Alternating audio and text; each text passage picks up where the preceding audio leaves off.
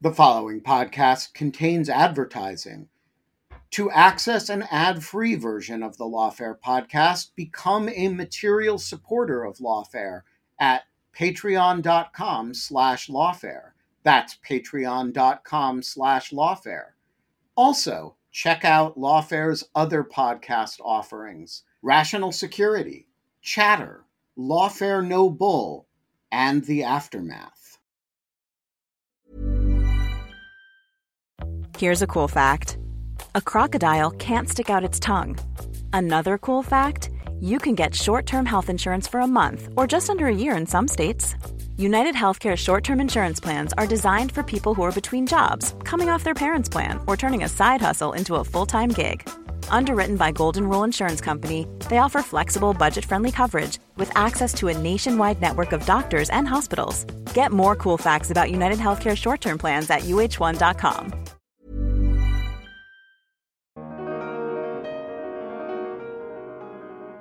This is very specific, so there's no ambiguity for X mode in terms of what do we need to do internally to make sure that if someone emails one of our salespeople and says, "Hey, we'd love data about this children's health clinic," that salesperson theoretically should look at that list and say, "Hey, this hits two of the boxes here.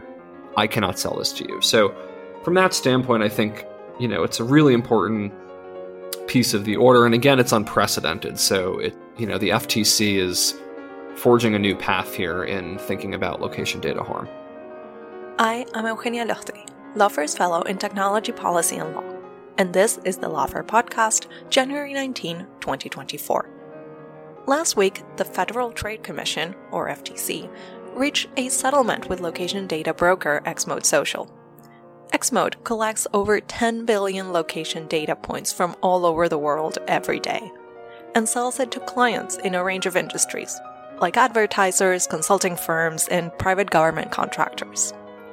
The FTC argued that the data broker was conducting unfair business practices, which included selling people's sensitive location data. To discuss the FTC settlement and its implications, I sat down with Justin Sherman, founder and CEO of Global Cyber Strategies and a senior fellow at Duke University's Sanford School of Public Policy. We talked about the FTC's groundbreaking decision to list sensitive locations about which Xmode cannot sell data, the likelihood that we will see further FTC action against data brokers, and the persistent need for comprehensive privacy legislation to better address harms. It's the Lawfare podcast for January 19. Justin Sherman on the FTC settlement with location data broker Xmode. So, Justin, can you start by walking us through the services that are provided by the data broker in question, Xmode Social, and its successor, OutLogic? Just a quick note here to the audience that in following the language that it's used in the FTC complaint, we are going to be using Xmode throughout the episode, but we're referring to uh, both companies. Yeah, and and that's how people refer to the company anyway is Xmode. Um, yeah, I mean Xmode is one of the most notorious location data brokers actually in the data broker industry. And part of that is because Xmode is one of the larger data brokers in the country that sells geolocation data, but it's also because Xmode has received a lot of media attention before. Um, listeners, for instance, may recall a news story a few years back that there was a Muslim prayer app that was basically giving users location data over to a data broker, which was in turn selling it to US military contractors. So that story related to Xmode. So there's been a few of these stories in the media about how Xmode is gathering quite a lot of location data on millions and millions of Americans and then selling it to its customers. And so that's what the FTC talked about in its complaint. Uh, it talks about how Xmode sells location data on consumers to hundreds of different clients in all kinds of industries. They sell to real estate companies, they sell to financial firms, they also sell to government contractors. Uh, and they call themselves in their marketing material the second largest location data broker in the US. So when I say location data, what does that actually mean? Well, this company, as with many other location data brokers, will approach mobile app developers. They will pay them to put a software development kit, a piece of code in the app. And basically, what this does is when you open up uh, an app to maybe check the weather or get directions or something like that, you think you're only giving your location data to just that app, but the app is in fact profiting by passing it off to the broker who then sells it. So this is the core Xmode business model. And so the FTC talks about this practice. Uh, and the second thing that Xmode does on top of selling the actual location data is it sells segments of consumers based on the location information. So it will look and see whether or not certain people are visiting a military base. Are they visiting uh, a particular, I don't know, children's school, right? And then they will piece that information into lists of people who fit into that category. So those are kind of the two data activities that the FTC focused on in this particular complaint. Right. And it, this might not be the most important part of the complaint, but I did find it interesting that not only are they getting this data from the companies that they're approaching, these other apps, I think the complaint says like 300 apps, they also have two of their own. And it's not necessarily clear to the consumer that these apps are owned by Xmode.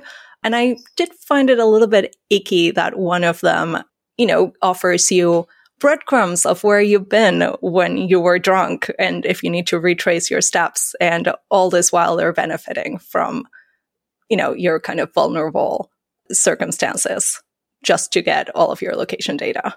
Exactly. And just to say the names of these apps because they are, I think, both strange and perhaps amusing uh, that you just referenced, right? One of these apps that Xmode built was called Drunk Mode. Um, and as you just said, it has a number of features to, you know, basically walk back where you've been when you perhaps were intoxicated and don't remember, I don't know, which route you took home from the bar and you dropped your keys. There's also other things that come up on the App Store if you search for drunk mode. Like there's a keyboard purportedly to stop you from sending unwanted texts, you know. So there's all kinds of things going on there. And the second is Walk Against Humanity is the name of this second X Mode app. And this app they uh, brand as a fitness app. But to your point, it's a similar situation where you might use these apps and like we all do, they pop up a privacy policy, you click through it, you don't look at it.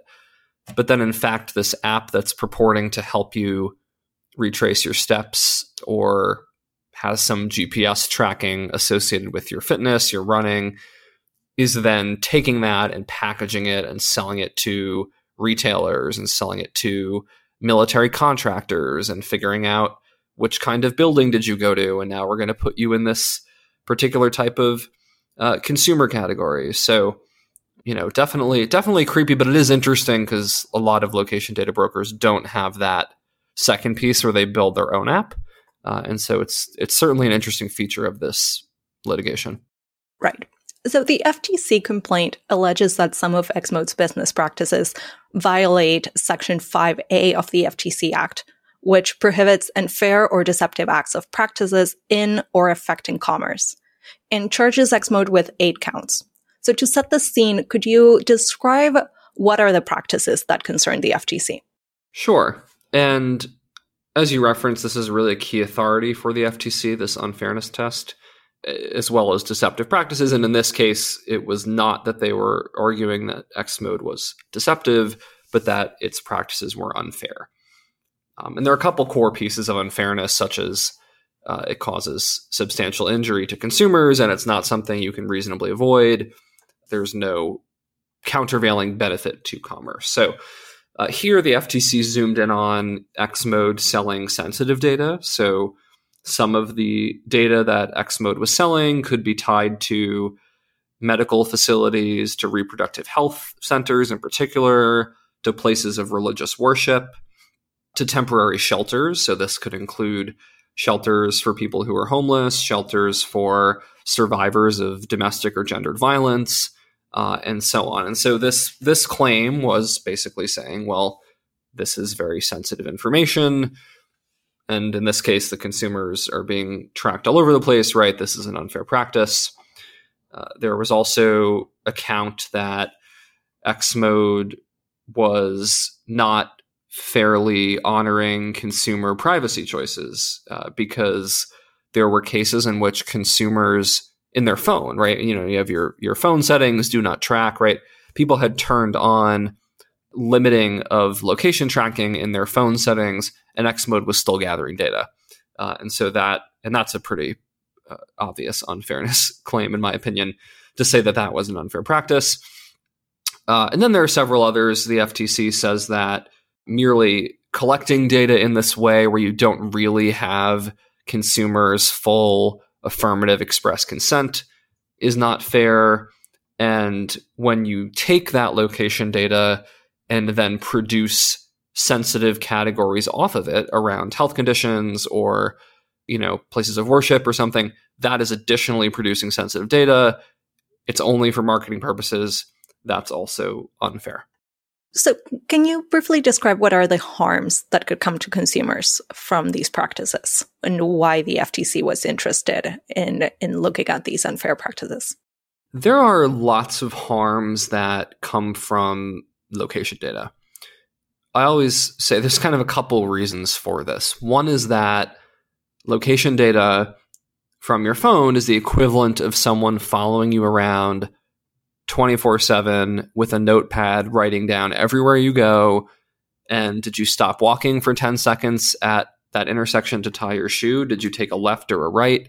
Did you, you know, go into the second floor of the shopping mall or the first floor, right? There are even companies that track that, which is kind of creepy. So the first piece, right, is just the fact that it generates a lot of data about you. And with that information, you can learn a lot about a person, including where they sleep at night, where they go to work, places they frequent, whether that's a supermarket or a school or a bar. The second reason location data is so sensitive is you can learn a lot of additional information off of it. Right? So as we've talked about already, it's not just the pings of where your phone is at any particular minute. Right? If you think of a street map and we're going to make a dot with a marker every minute where your phone is, right? Uh, you know, it's not just those pings, but it's also the places to which you're traveling. Are you visiting a medical facility that specializes in treating people suffering from cancer or from HIV?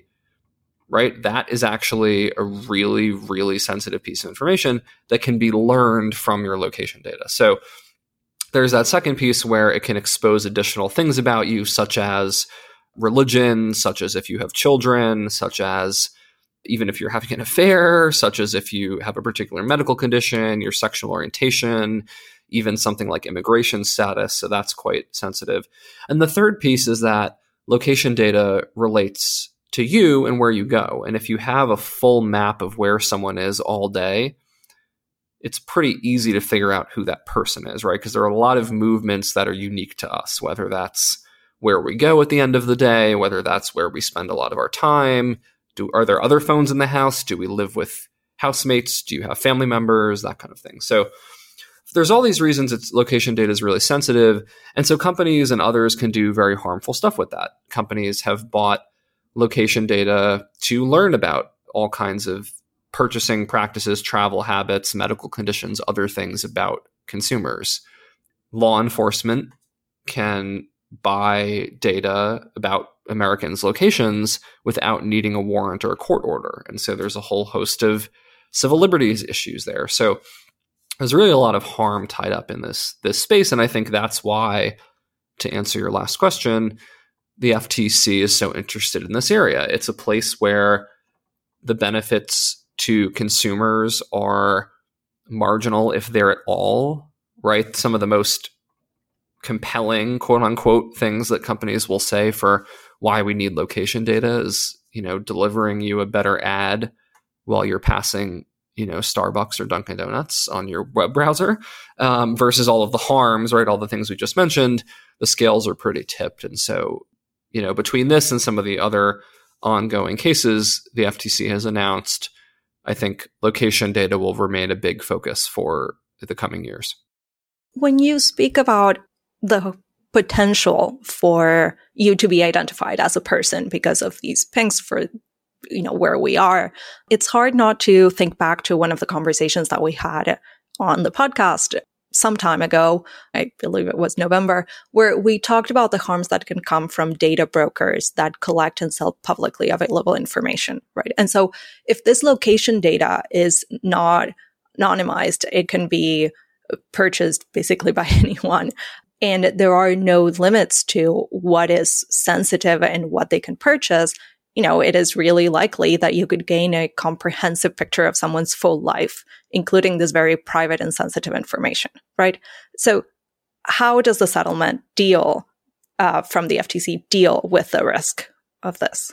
Yeah, it's an interesting connection point. And I do agree with you. There is a lot of overlap between what we had talked about on that past episode, which was about data brokers and public records and government records and stalking and gendered violence. And what's different here, right, is that um, we're not talking actually about government records because these location data data sets are not something that is exempted from privacy laws. They're not something that you know the U.S. legal system has deemed to be super important for things like press reporting. So you can actually take a lot of measures, as the FTC has done here, to ensure that this is taken down. So you know, but in this particular instance, the FTC did a I think a good job talking about what it means for data to be linked to a particular person. And the reality is that especially with location data, the actual data sets don't have things like name necessarily in them, right? They might not say, you know, here's all of these phone pings all day and then this is Justin Sherman's phone, but companies will attach other what technologists call persistent identifiers to that data so that you can still track the person. So all of us who have a phone are handed a mobile advertising ID, it's called by advertisers, and that's how advertisers track people across devices. So the FTC mentioned a bunch of those persistent identifiers in its settlement with Xmode, and I think that's really good, right? Because it shows that the FTC is very much tracking all the ways that companies link data back to specific people. And they're very clear that yes, you can take a name out of a data set. Well, guess what? That doesn't mean it's de identified. That doesn't mean you can't take it.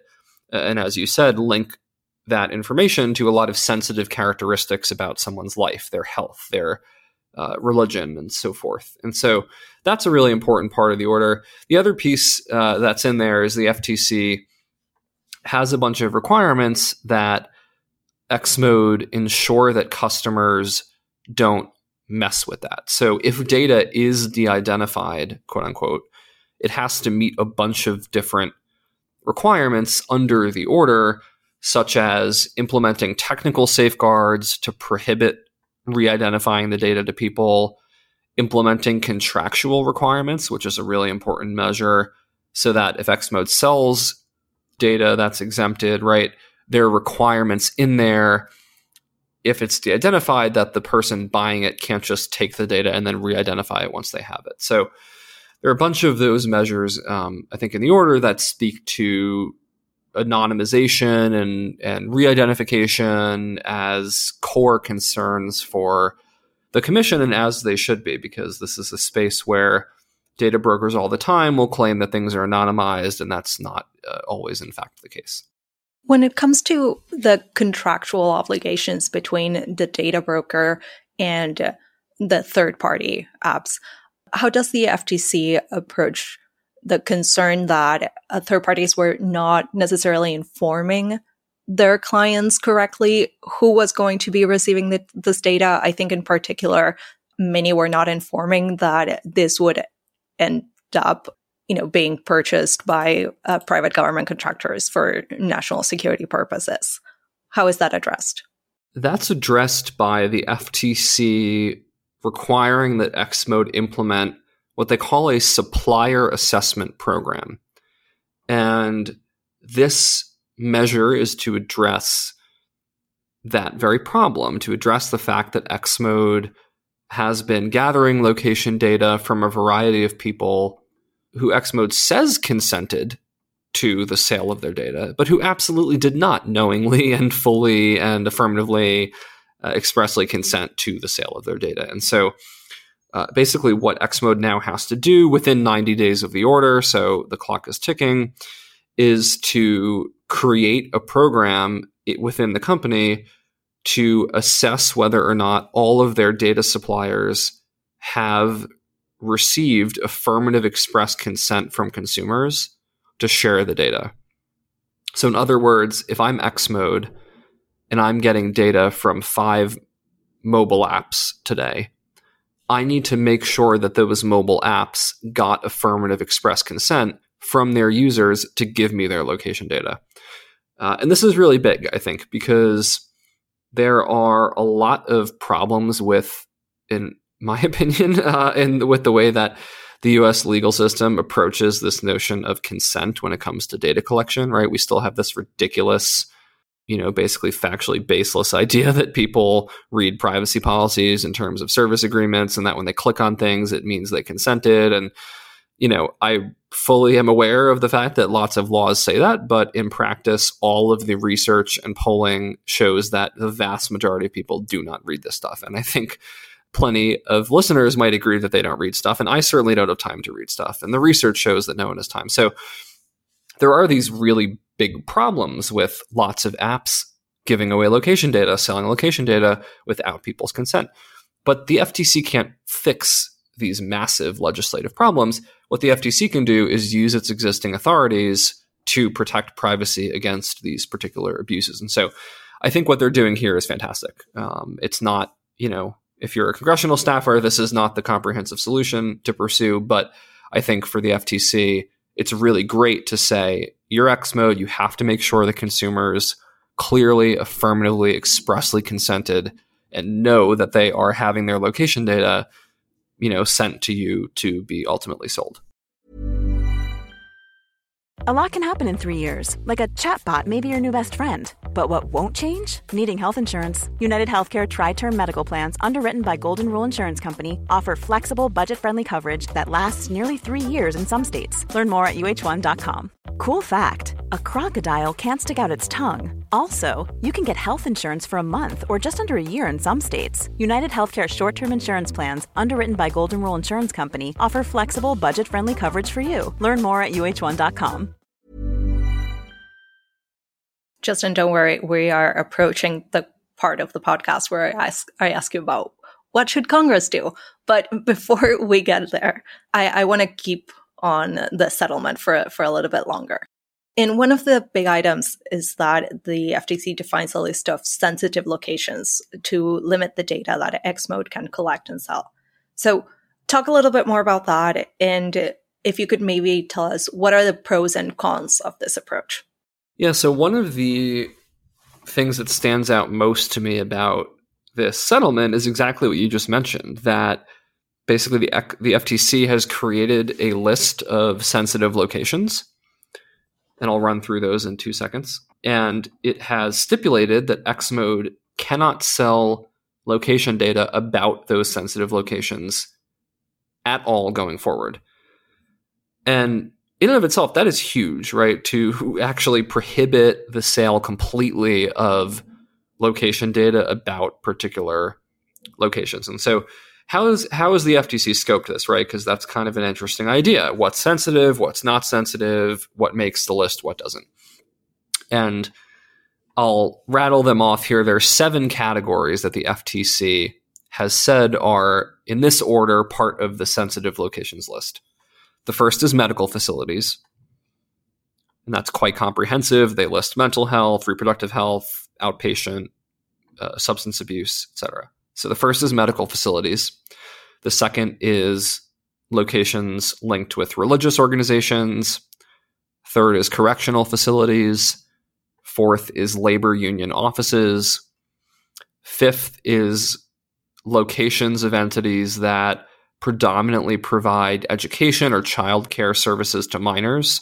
So that would, of course, include things like daycares, elementary schools. The sixth on this list is places held to the public as mainly providing uh, racial or ethnic origin based services. So, um, you know, one can imagine if there's a community center for a particular ethnic group or if there's an organization that focuses on uh, medical disparities towards the black community or something, right? That could be covered. And the last thing on the FTC's sensitive locations list is temporary shelters and social services. And they explicitly include here uh, centers to help people who are homeless, survivors of domestic violence, refugees, and immigrants. So it's a really interesting list. And I do want to praise the FTC for getting this in the order. Again, this is huge. This is unprecedented. Uh, and so this is a big deal. And I do think there are a lot of benefits to having this in here. The FTC has come up with a list of some of the most at risk people and locations to get protections. I say some because, of course, it's not a complete list. We could easily come up with others that are not on here that should be, but uh, the FTC, I think, has done a good job in trying to think about this from a prioritization standpoint and identify the areas in most need of protection. I think it also makes sense from a data broker compliance standpoint, right? Because rather than say to Xmode, you can't sell data about places that are quote unquote sensitive and kind of leave that open ended, right? Which I'm not defending Xmode, but you know, practically speaking, that is a complicated thing to implement, right? How do I understand what they mean by that?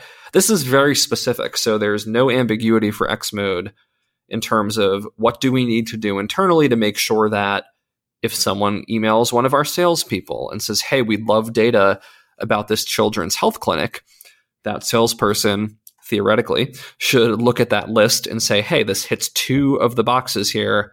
I cannot sell this to you. So, from that standpoint, I think you know, it's a really important piece of the order. And again, it's unprecedented. So it, you know, the FTC is forging a new path here in thinking about location data harm. Taking a step back and maybe thinking about the full settlement, and with the understanding, as you mentioned before, that there is a limit to what can be accomplished solely under FTC authority, how effective do you think all these measures will be? I'll say two things. One is that I think this draws very clearly on the FTC's authorities. The fact that Xmode was selling precise geolocation data with persistent identifiers to a variety of clients where they clearly were not doing good controls and checks on who was buying data. There were cases in the complaint where Xmode found out that customers were misusing data that they purchased and they weren't even sure which customers it was. So, you know, so the FTC, so the FTC clearly is drawing on its authorities, and I think this clearly is an unfair practice. Uh, what what Xmode was doing, and so in that sense, it's effective because it's rooted in existing law and regulation. The second thing is compliance, and now that this order is in place, which includes Xmode setting up a privacy training program for employees, which includes Xmode deleting some of its existing data, which includes, as we said, a ban on selling data about sensitive locations. There's a lot of stuff in there. The question is, how does the FTC make sure that Xmode is in fact doing these things, right? Because, you know, sometimes companies are told to do these things and absolutely do them, and they uh, dot every I and cross every T, and other times they fall short or they kind of half ignore what they're told to do. And so that I think will be the second piece of making sure this is effective, which we won't know yet, right? Because a lot of these requirements haven't even come into effect yet. But once they do, the FTC does have authority from the order to submit written requests to Xmode to get updates. And Xmode is 14 days to file a sworn response to all of those requests. And there are some other reporting requirements in there. So I think that's uh, the other big thing is can the FTC, you know, as it often does, do a very good job tracking what Xmode's doing and making sure that it's fulfilling all of its uh, obligations under this settlement. Yeah, that that was going to be my next question, right? What were the consequences if Xmode fails to comply with all of the this? What are the the teeth in the settlement for the FTC to ensure that Xmode will change these unfair business practices. Yeah, there are lots of points in here where the FTC could sink its teeth in if Xmode is not complying, right? As we just said, there are a bunch of compliance requirements or, compliance reporting requirements rather in the order where Xmode has to keep the FTC apprised of what's happening and has to respond to inquiries about what's happening. It has to keep records for all of these programs it's implementing. There are all kinds of requirements. If you violate that, as has happened with some social media companies where the FTC has then investigated, then the FTC can bring additional action against you. So you might have to you might get sued. You might have to go through another settlement process. You might have to pay fines. So uh, it's really not good uh, if you're a company to violate an agreement with the FTC. And so, you know, in this case, I, I would be surprised if X-Mode colors too far outside the lines, but it will be important for the FTC to make sure that they're sticking to the schedule and they're they're really comprehensively implementing each part of this order because it really is a, a pretty sweeping set of requirements. So, beyond X-Mode, do you expect this decision to have an effect beyond like this one data broker and maybe have a deterrent effect across the industry, maybe change some of the most egregious practices to avoid, you know, a repeat? The data broker industry is very, very large. And when you dig into it, it's pretty diversified, right? So some data brokers like we're talking about now, specialize in geolocation data. There are brokers who specialize in contact information. There are brokers who do everything. There are brokers who couldn't care less which individual person lives where and you know entirely build their business around selling neighborhood or city level risk data. Where are there floods? Where are there fires? Where are there murders? So um, it's a diversified diversified industry and so I don't think that this order necessarily sends a signal to brokers that don't sell location data because location data is just a very unique kind of case. But I do think it sends a clear message to location data brokers, which is we reached a settlement with a very prominent and sizable geolocation data broker engaged in the exact same stuff that a lot of other uh, companies are doing and found that they were violating the FTC Act by engaging in unfair acts or practices and got them into a settlement where they have to, you know, they have to spend all this time and effort on all of these different privacy requirements. So I do think it sends a strong signal. Unfortunately, is it going to stop other location data brokers from doing what they're doing?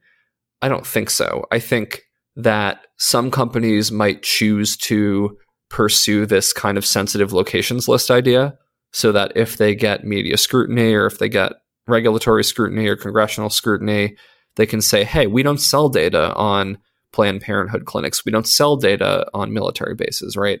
We focus on retail locations or we focus on parks or beaches or something else, right? So it's possible that that has uh, a deterrent effect, but for a broker, if you could you know, let's say a broker is going to get into the same conversation with the FTC a year from now and then has to comply with the same order. From that broker's perspective, the way they look at it, right, you could still have another year of making money doing all this. So, yeah, so I, I don't know if that even is a clear answer. I think, I guess that, like I said, there is a strong signal being sent to the data broker industry, to the location data broker industry, I again want to commend the FTC and commend the FTC attorneys who worked on this because this is a sweeping and really clearly legally grounded and unprecedented order. But I just think it also takes a lot more to deter data brokers. And, you know, as as we'll get to, some of that probably is more legislative than than regulatory at this point. So, uh, do you anticipate that there will be further FTC action against location data brokers along these lines?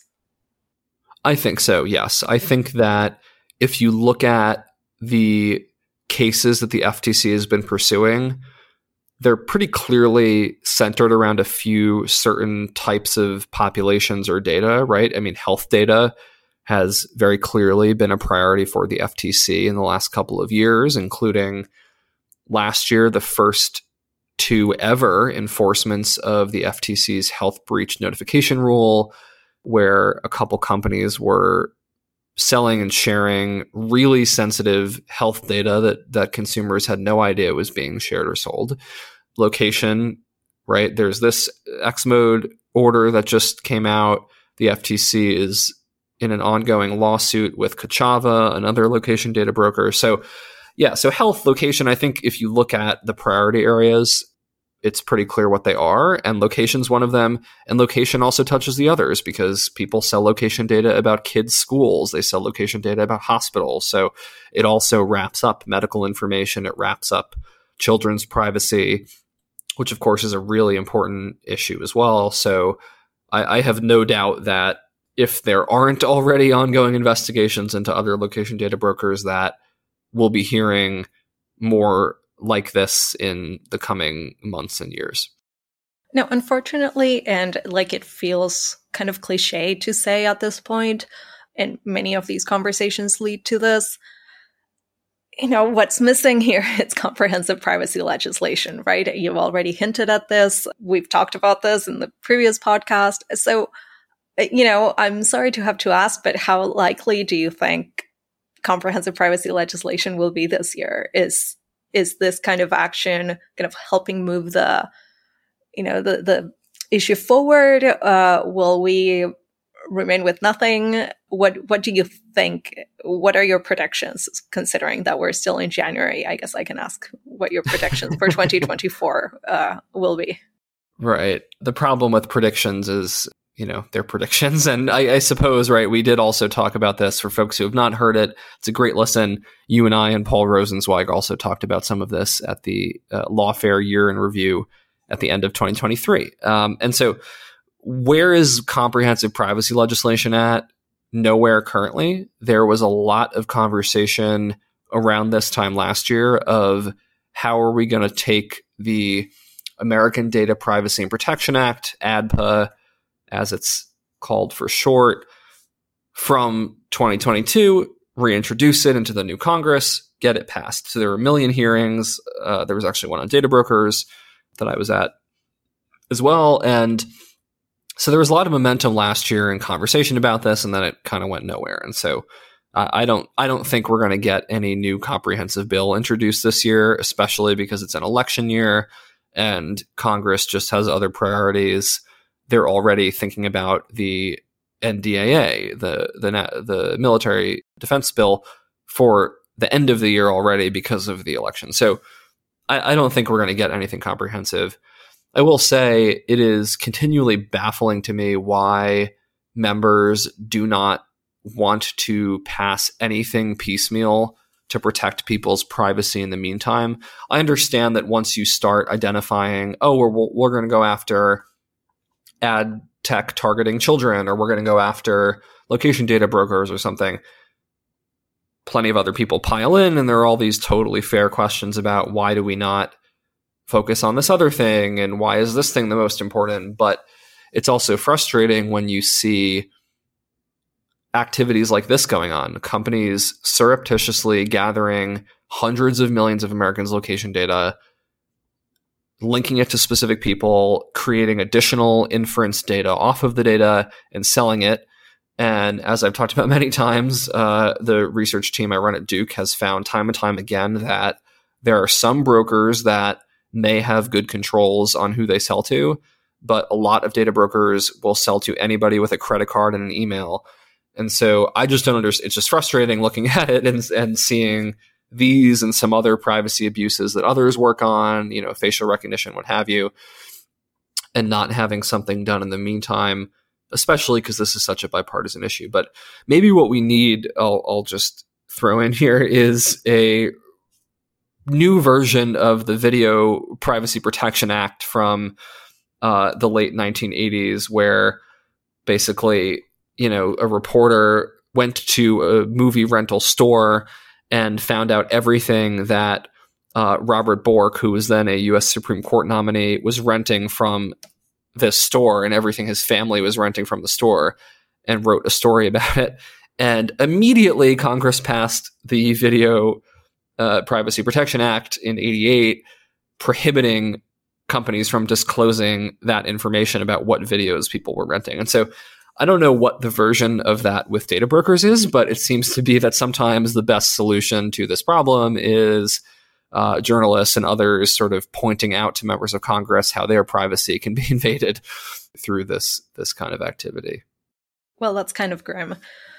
So before we we start wrapping up, uh, Justin, if you have any last remarks, final thoughts, anything that we didn't get to talk about that you wish we had discussed, this is your time. Yeah, I again, just want to underscore, um, you know, this is the first time the FTC has done this kind of settlement with a location data broker, so it is a big deal. And I, I again say, and uh, plenty of of other folks, including some former uh, FTC personnel, Ashkan Soltani is one, uh, talk about this all the time. The privacy team at the FTC is about forty people. And I think that is just a massive legislative failure that in a country with hundreds of millions of people, we have about 40 people enforcing a good portion of our privacy regulations. So, yeah, so it really is a great order and a lot of improvement in the X-Mode case will come from this settlement. That said, there are a few challenges that still remain. We mentioned the legislative challenge that other companies can still do this, that plenty of companies will not be deterred from selling location data about abortion clinics or schools or places of worship and so on just because this order came into effect. Uh, and there's also the economics of the problem. Uh, something that is is interesting about X-Mode is it's one of the few location data brokers where there's actually public information about how much they pay mobile apps to get their location data.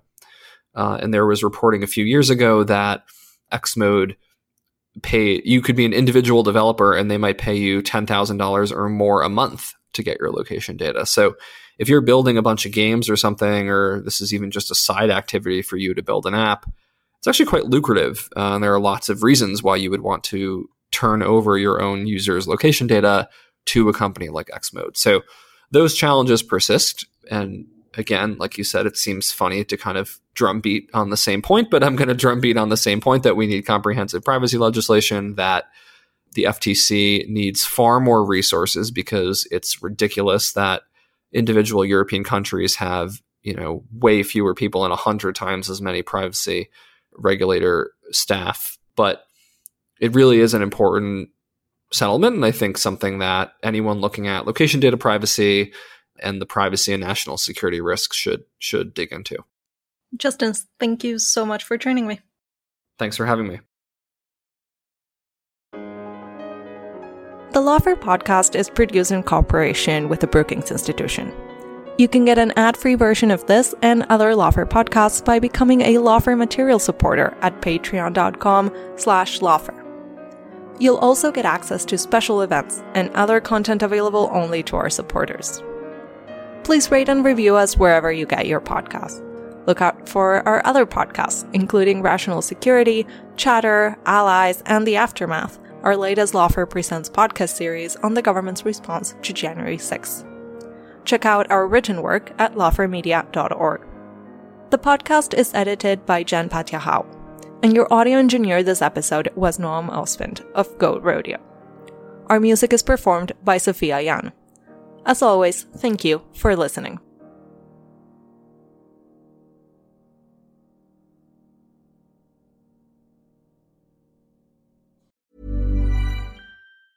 Planning for your next trip? Elevate your travel style with Quince. Quince has all the jet setting essentials you'll want for your next getaway, like European linen premium luggage options, buttery soft Italian leather bags, and so much more. And is all priced at 50 to 80% less than similar brands. Plus, Quince only works with factories that use safe and ethical manufacturing practices.